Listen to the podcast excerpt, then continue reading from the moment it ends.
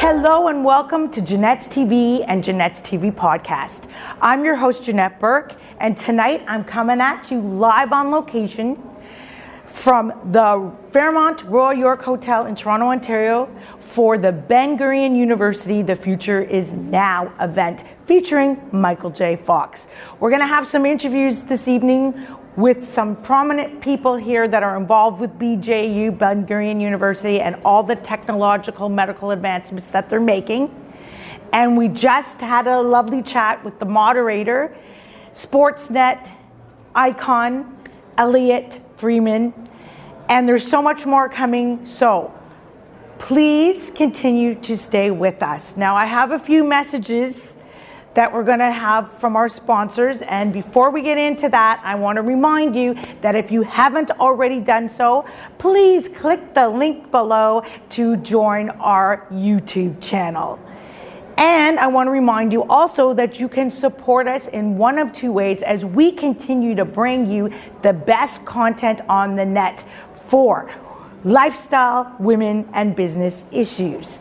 Now, you can donate. No donation is too big or too small, or you can support us by purchasing a Janette's TV and podcast t shirt or sweatshirt like this one with either the JTV logo and tagline or an inspirational saying made by me and a previous interviewee in a previous episode. The choice is yours, along with your size and color.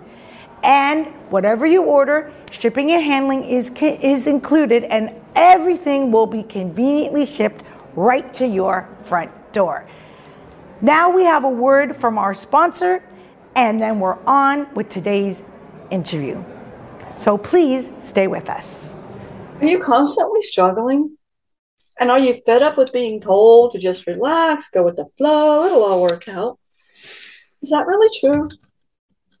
What if you could be in control and chart this flow like a map using numerology and your calendar? Hi, I'm Donna Walser, intuitive numerology specialist.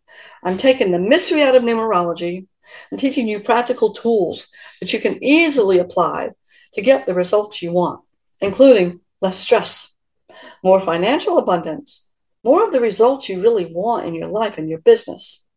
So I invite you to go to donnawalser.com and download my free guidebook, The Story of Numbers. You can take the first step today to plotting your own chart, your own flow. I look forward to being a part of your journey.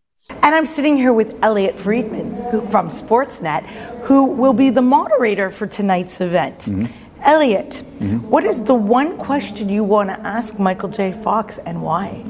Boy, I, that's a great question because I, I have a whole list. But I think one of the ones I really want to know is if he was sitting down one night and he could only watch one episode or one movie that he had starred in, which one would he pick and why? That's that, a great question. That's probably what it'll be.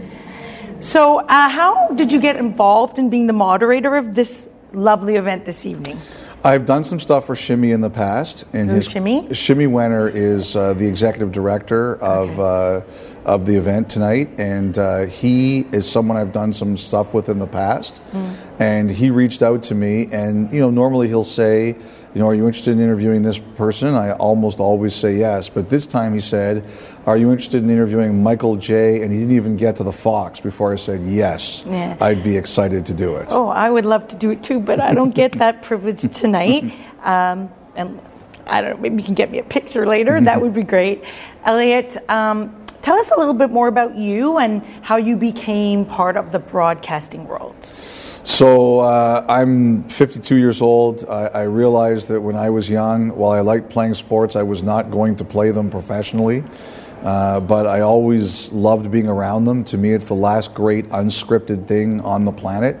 Uh, when you take the field you, or the field of play, whatever it is, you just never know what's going to happen. And I love the drama, I love the emotion, I love the suspense, I love everything about it.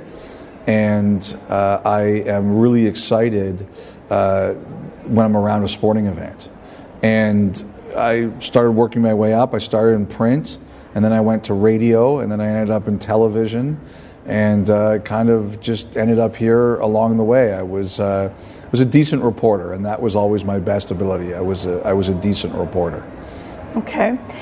Now let's talk a little bit about Ben Gurion University, since it is their event this evening, Mm-hmm. and.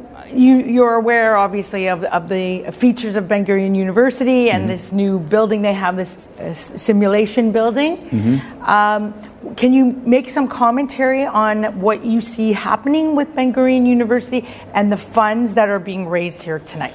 Well, absolutely. I saw there was there was something set up, a display set up inside the room where people are meeting before the event tonight, and you know. One of the things that I think we always think about is how can we make life better? What can we solve? What can we figure out? How can we make quality of life improve for people? And the thing that Ben Gurion University clearly does is they do a lot of investigation into how can we improve people's health? How can we fix things that are bothering us now? How can we make uh, things better with the brain, especially that we don't know yet? And uh, there's so much we don't know about the brain. The, and the fact that the funds raised here are going to go towards solving that puzzle that we really don't have yet, I'm really excited to be part of that. And I think it's so appropriate because here we have Michael J. Fox Yeah. in as the featured guest and speaker this evening, and he is suffering from Parkinson's disease, which obviously has a link to the brain. Yeah. And um, this research would only advance to help not only Parkinson's but probably dementia and Alzheimer's too. Uh, what do you see happening with this technology in, in that it's not and i want to make this clear because i have a global audience that although this is an event that is centered around a university in israel the technology and the medical advancements are for everyone in the world globally so i'd like you to comment on how that technology gets spread Well, just because something is discovered in one country doesn't mean it stays in the one country. Uh, if Ben Gurion University is the one that makes the breakthrough, everybody in the world is going to benefit. They're just not going to hoard it to themselves. And I think that's, you know, one of the things I find about people in the medical field, whether they're researchers, uh, whether they're doctors, whether they're nurses, um, anybody, no matter who you are or where you come from, is you are as competitive as the athletes. You want to be the person that helps. You want to be the person that discovers something. You want to be the person that said, We built this so that we can help others. You want to lead the way. And it's very obvious that Ben Gurion University is about that. We want to lead the way, but we want what we discover to help everybody. And that's great.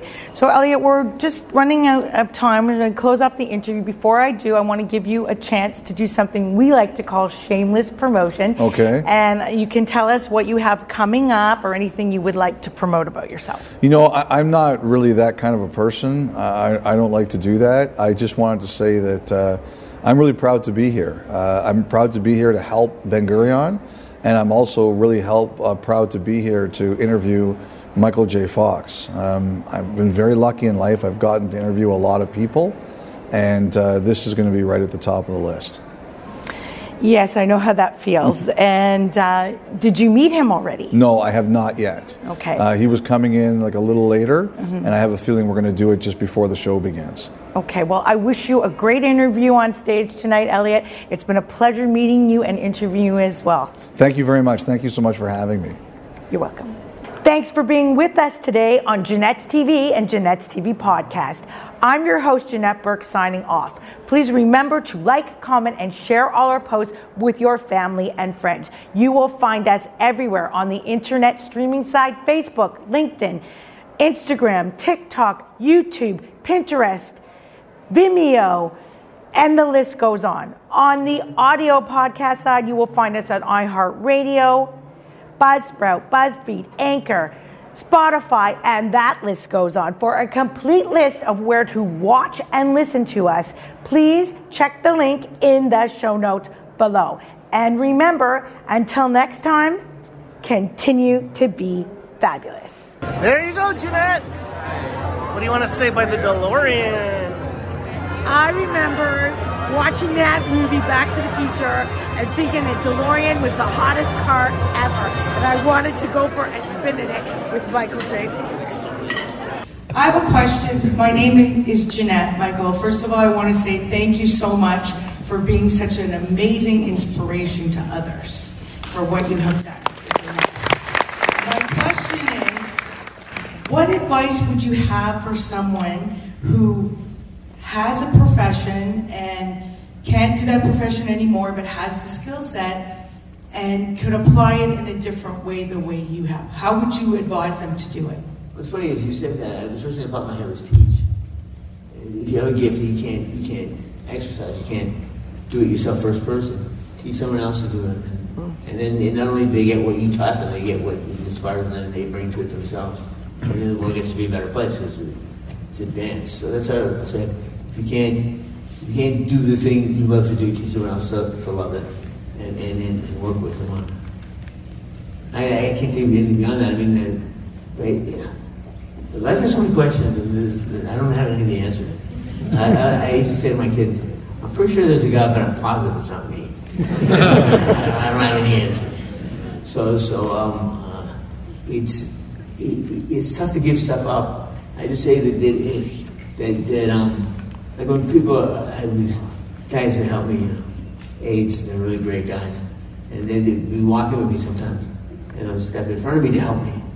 I say, you can't step in front of me because I can't. There's a hole there. I can't. I can't get through that. I know you're trying to help me, but you're standing in front of me. I need to stand behind me and push. And um, it's it's a tough thing to recognize when when you need someone else to push. You can't push anymore. It doesn't mean you have to give up the destination you're going to or things you want to accomplish, but when you get it.